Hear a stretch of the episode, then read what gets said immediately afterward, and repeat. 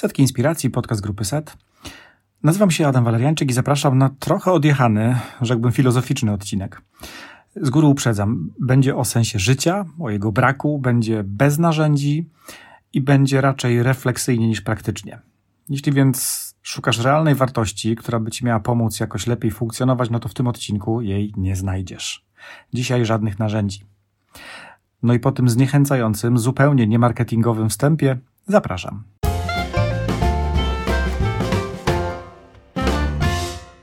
Kilka dni temu zmarł pan Krzysztof Kowalewski, świetny aktor, którego uwielbiałem, głównie za jego komediowe role u Barei. I tego samego dnia była pierwsza rocznica śmierci pana Romualda Lipki, kompozytora, który tworzył głównie dla Budki Suflera. To jest taka informacja dla młodszego pokolenia, choć chyba młodsze pokolenie to mnie raczej nie słucha. W każdym razie w którymś serwisie informacyjnym podano informację o rocznicy śmierci Romualda Lipki z datami urodzin i śmierci. I to były lata 1950-2020. No jak to zobaczyłem, to może nie, że mnie wbiło w fotel, ale po raz pierwszy sobie tak dobitnie zdałem sprawę z czegoś, o czym chcę dzisiaj Wam opowiedzieć. Może dlatego, że te daty były takie okrągłe i że łatwo je było policzyć. Może dlatego, że żył w dwóch wiekach, z czego w XX wieku 50 lat, a w XXI 20. I chyba to drugie. W każdym razie tego wieczora dotarło do mnie, że prawdopodobnie zostało mi już mniej życia niż więcej. Nie żebym się przestraszył, ale sobie zdałem wtedy sprawę, że, że to już najwyższa pora, żeby zrobić w życiu to owiane legendą tajemnicze coś. Mały powrót. W jednym z odcinków e, o wciąganiu jak Rolling Stonesi mówiłem o tym, że marzy mi się być rentierem w wieku 55 lat. Że marzy mi się taka aktywność zawodowa, która będzie mi sprawiała wyłącznie satysfakcję, ale bez obciążania siebie samego taką koniecznością iścia do roboty. I mimo, że mam pracę, którą sobie wymarzyłem kilkanaście lat temu, mimo, że ta praca w ciągu ostatniego roku bardzo się zmieniła i wcale nie na gorsze. Jestem w zasadzie cały czas w domu, nigdzie nie wyjeżdżam, a to wyjazdy właśnie najbardziej mi dokuczały. No to jednak wciąż nie wszystkie projekty, które realizuję, są lekkie, łatwe i przyjemne. Wciąż mi się zdarza pracować z ludźmi, którzy nieszczególnie chcą się rozwijać, którzy na szkoleniach być muszą. Zdarzyło mi się prowadzić szkolenie online'owe dla dziewięciu prostokątów z imionami i nazwiskami, bo ludzie nie włączyli kamer. Często pracuję w weekendy i mimo tego, że akurat to jest ta część pracy, którą lubię najbardziej, ją po prostu lubię, no to są to weekendy. I o ile zimą to nie jest jakiś większy kłopot, o tyle jak przyjdzie ciepły, to zwyczajnie trudno się z kimś umówić na jakąś dłuższą wycieczkę rowerową, albo zwyczajnie ze znajomymi na piwo, czy na jakiegoś grilla. Tak zwani normalni ludzie po prostu weekendy mają wolne, a ja często mam zajęte. No ale nawet jeżeli są to weekendy, to jest przynajmniej ta część pracy, którą lubię najbardziej. No i z drugiej strony ta praca nie wymaga ode mnie takiej nieustającej uwagi, takiego udowadniania, że muszę być zajęty przez 10 godzin. Sam sobie ją planuję, sam w ogromnej mierze decyduję o tym, ile pracy na siebie biorę. No i jednocześnie wciąż pracuję, wciąż czuję, że pracuję, że muszę to robić po to, żeby zarabiać. No i właśnie to poczucie obowiązku, zwłaszcza w kontekście tych aktywności, za którymi nie przepadam, ona powoduje, że czasem zwyczajnie sobie pomarudzę i pomarzę, że jak już pracować nie będę musiał, to sobie przyjdę na jakieś wirtualne albo takie rzeczywiste spotkanie i powiem, a wiecie co, bardzo chętnie wezmę to szkolenie, już zatęskniłem za tą energią, którą ma grupa. Tak mam. Zwłaszcza w tym okresie, kiedy tęsknię za jasnymi i ciepłymi dniami. No ale jak to ja odbiegłem od głównego wątku? Tak na marginesie chyba już o tym mówiłem, że do każdego odcinka się przygotowuję i mam notatki. I to bardzo dobrze, bo gdyby nie one, to trudno by mi było wrócić do głównego wątku. No więc jaki jest ten główny wątek? Nazwałem go roboczo, zresztą tak samo jak tytuł tego odcinka, 50 do 20. Przeczytałem gdzieś taką teorię, że im jesteśmy starsi, tym szybciej zdaje nam się upływać czas. I to zdaje się mieć uzasadnienie w liczbach. No bo kiedy mamy 10 lat, no to jeden rok stanowi 10% naszego życia. Kiedy mamy tych lat 50, jak ja za chwilę, no to ten sam rok stanowi już tylko 2% naszego życia, więc subiektywnie upływa nam szybciej. Więc to jest kwestia albo procentów, albo po prostu tego, że jak jesteśmy młodsi i tutaj chodzi o szkołę, że odliczamy dni do końca roku szkolnego, a wiadomo, że jak chcemy, żeby coś się skończyło, no to to coś trwa i trwa i trwa. Jak ta zima w tym roku, jak pandemia, jak stanie w kolejce do kasy w markecie, kiedy jakaś seniorka najpierw wkłada zakupy do siatki jedne po drugich, wiecie, tak z rozmysłem, starannie, a jak już skończy, no to otwiera taki duży portfel, najczęściej bordowy albo brązowy, albo czarny, to rzadziej, i wtedy zaczyna liczyć. I wtedy pada to pytanie, którego się obawiasz najbardziej, to znaczy pytanie od kasjerki. A ma pani może jakieś drobne? bo kasierki doskonale potrafią wyczuć, kogo o to zapytać. No i wtedy się zaczyna spektakl poszukiwania wszystkich miedziaków, które w tym portfelu mogą potencjalnie być. Najpierw palce klientki lądują w tej ciasnej kieszonce bilonówce i cierpliwie przeszukują monety i wykładają jedna po drugiej na tą aluminiową ladopółkę w poszukiwaniu wzorca nazwanego odliczone. Potem staruszka wpada na pomysł, że może wysypie te monety na dłoń albo na tą ladopółkę i żeby kasjerka sobie sama poszukała. Jak mamy szczęście, no to po chwili takiego przesiewania monet takimi okrężnymi ruchami, kasjerka w końcu znajduje te właściwe we właściwej liczbie, przy czym zawsze oczywiście szuka tych o najmniejszych nominałach, żeby było dłużej, no bo wiadomo, musi ich wtedy znaleźć więcej. No ale to jeżeli mamy szczęście, a jeżeli szczęścia nie mamy, no to kasjerka mówi, hm, no trudno, dobrze, to ja pani wydam z tych 10 złotych. No to staruszka wtedy wkłada te monety jedna po drugiej z powrotem do bilonówki, potem wyciąga 10 złotych i czeka na resztę, którą cały czas, oczywiście ze starannością, z taką nabożnością, umieszcza w portfelu. A potem już następują zwyczajowe uprzejmości, wymiana zdań na temat pogody, pozdrowienia i pytanie, czy to masło to na pewno pani policzyła w promocji, bo kupiłam specjalnie trzy kostki, na co pani kasjerka mówi, że możemy sprawdzić na paragonie, więc staruszka sięga do torebki, w której oczywiście nosi cały dobytek życia, wyciąga portfel, z portfela wyciąga paragon, no i wspólnie z kasjerką poszukują wśród tych wielu, zawsze zbyt małych i na dodatek bardzo do siebie podobnych cyferek, poszukują pozycji rabat. Wreszcie znajdują. Przed tobą jeszcze tylko jedna osoba z trzema pozycjami na taśmie. Cieszysz się. I wtem kasjerka. Do tej klientki, która ma te trzy rzeczy na kasie, na taśmie. A nie zważyła pani tych pomidorów? Po czym opuszcza kasę, waży te pomidory, wraca. Na drugiej pozycji na taśmie znajduje się złośliwy, niemożliwy do zeskanowania kod kreskowy. Więc kasjerka go wbija ręcznie, a dokładnie palcem wskazującym, przenosząc wzrok z produktu na klawiaturę i z powrotem. I oczywiście co chwila unosi okulary, żeby cokolwiek widzieć, bo ona dobrze widzi na daleko, ale na blisko to już nie widzi. Trzecia pozycja na liście to jest pozycja niezarejestrowana w systemie, w związku z czym kasjerka podnosi słuchawkę. Cześć Kasiu, podejdziesz tu do mnie na chwilę na czwórkę, potrzebuję autoryzacji. No, więc musiałem wam o tym opowiedzieć, bo właśnie tak długo trwają czynności, których nie chcemy. Ale teraz sprawnie i szybko wracam do modelu 50 na 20, no i mnie przed tym telewizorem. Jak mówiłem, dobiegam 50. I nic z tym złego, bo oczywiście lat mamy tyle, ile zdecydujemy się mieć. No ale natura i statystyka są nieobłagane. Średnia dla mężczyzn w 2019 roku to było 74,1 roku życia, dla kobiet 81,8. No więc jeśli nie przytrafi mi się nic złego po tak zwanej drodze, no to statystycznie mam szansę na jakieś 30 lat jeszcze. Albo z drugiej strony, jeśli będę miał szczęście, to mam szansę na jakieś 30 lat. Z czego prawdopodobnie ta siódma dziesiątka będzie pewnie już dużo mniej aktywna niż szósta czy piąta. Chcę powiedzieć, że ja po prostu przed tym telewizorem zdałem sobie sprawę, że zostało mi mniej czasu na zrobienie czegoś, albo na zrozumienie czegoś, albo w sumie nie wiem na co, ale zostało mi na to mniej czasu niż na co dzień mi się wydawało. Kiedy żyję codziennością, no to tego nie widzę, ale kiedy się na chwilę oddalić i zobaczyć, że w podziale 50 na 20 jestem za półmetkiem, to jakoś tak dziwnie. Nie chcę brzmieć, jakbym się tym wszystkim martwił. Nie jest tak, ja po prostu sobie analizuję. Raczej wtedy zadaję sobie pytanie, czego tak naprawdę chciałbym dokonać, żeby na koniec być sytym.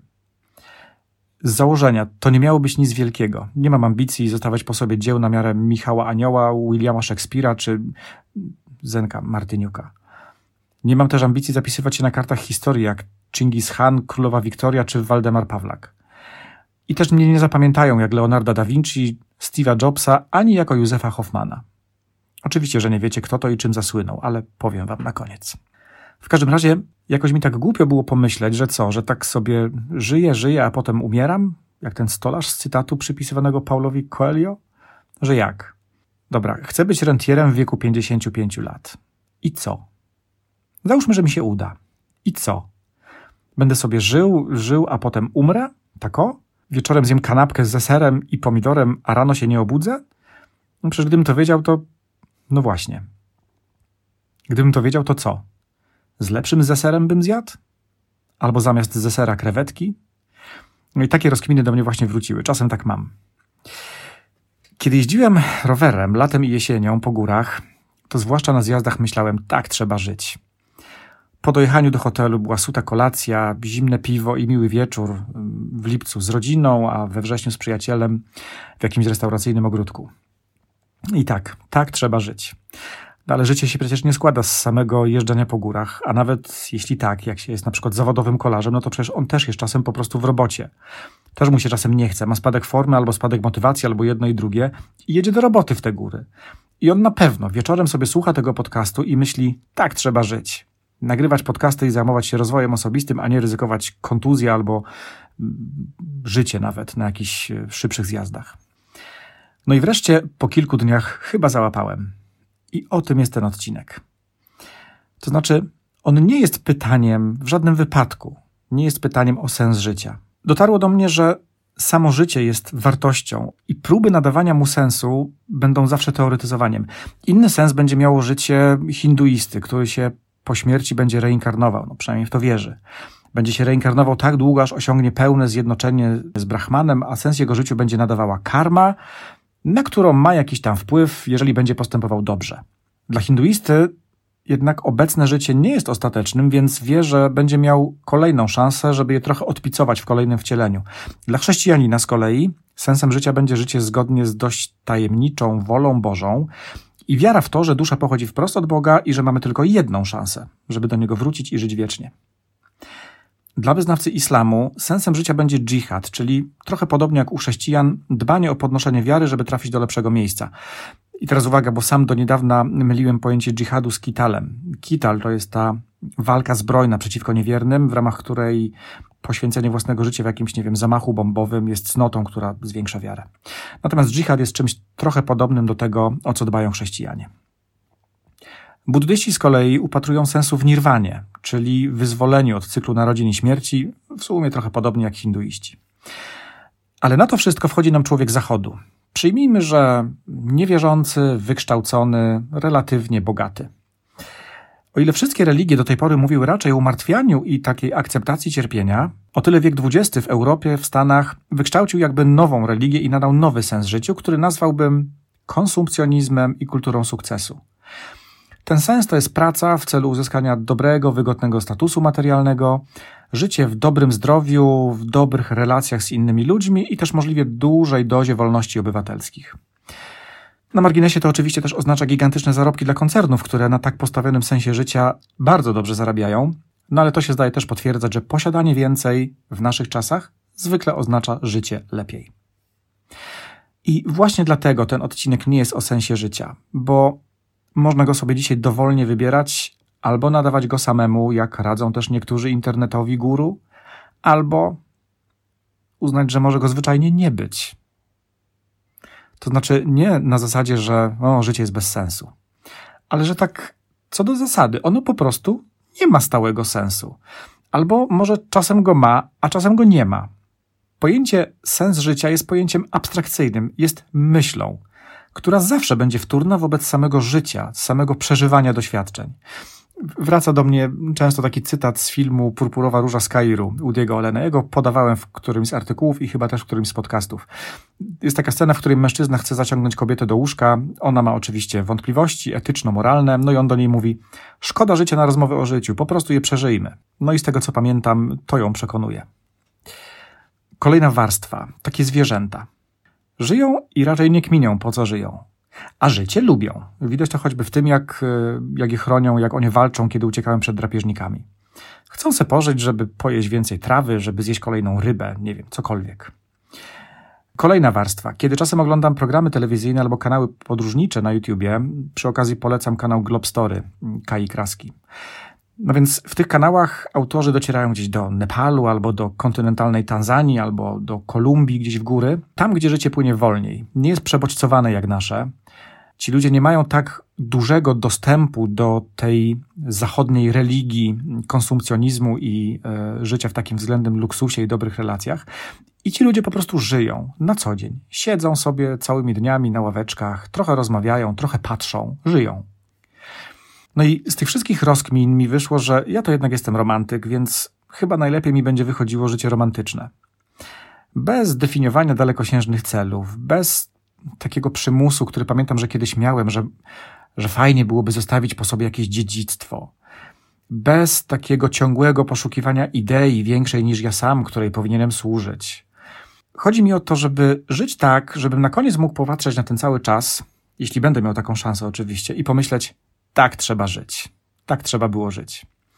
Żebym uczył się dostrzegać szczęście i radość w codziennych czynnościach, żebym uczył się przeżywać gorsze chwile i akceptować, żebym miał zgodę na to, że będę sobie zadawał pytania, po co ja to robię, tak jak zadawałem je sobie na 11 kilometrze 6% podjazdu w tych górach.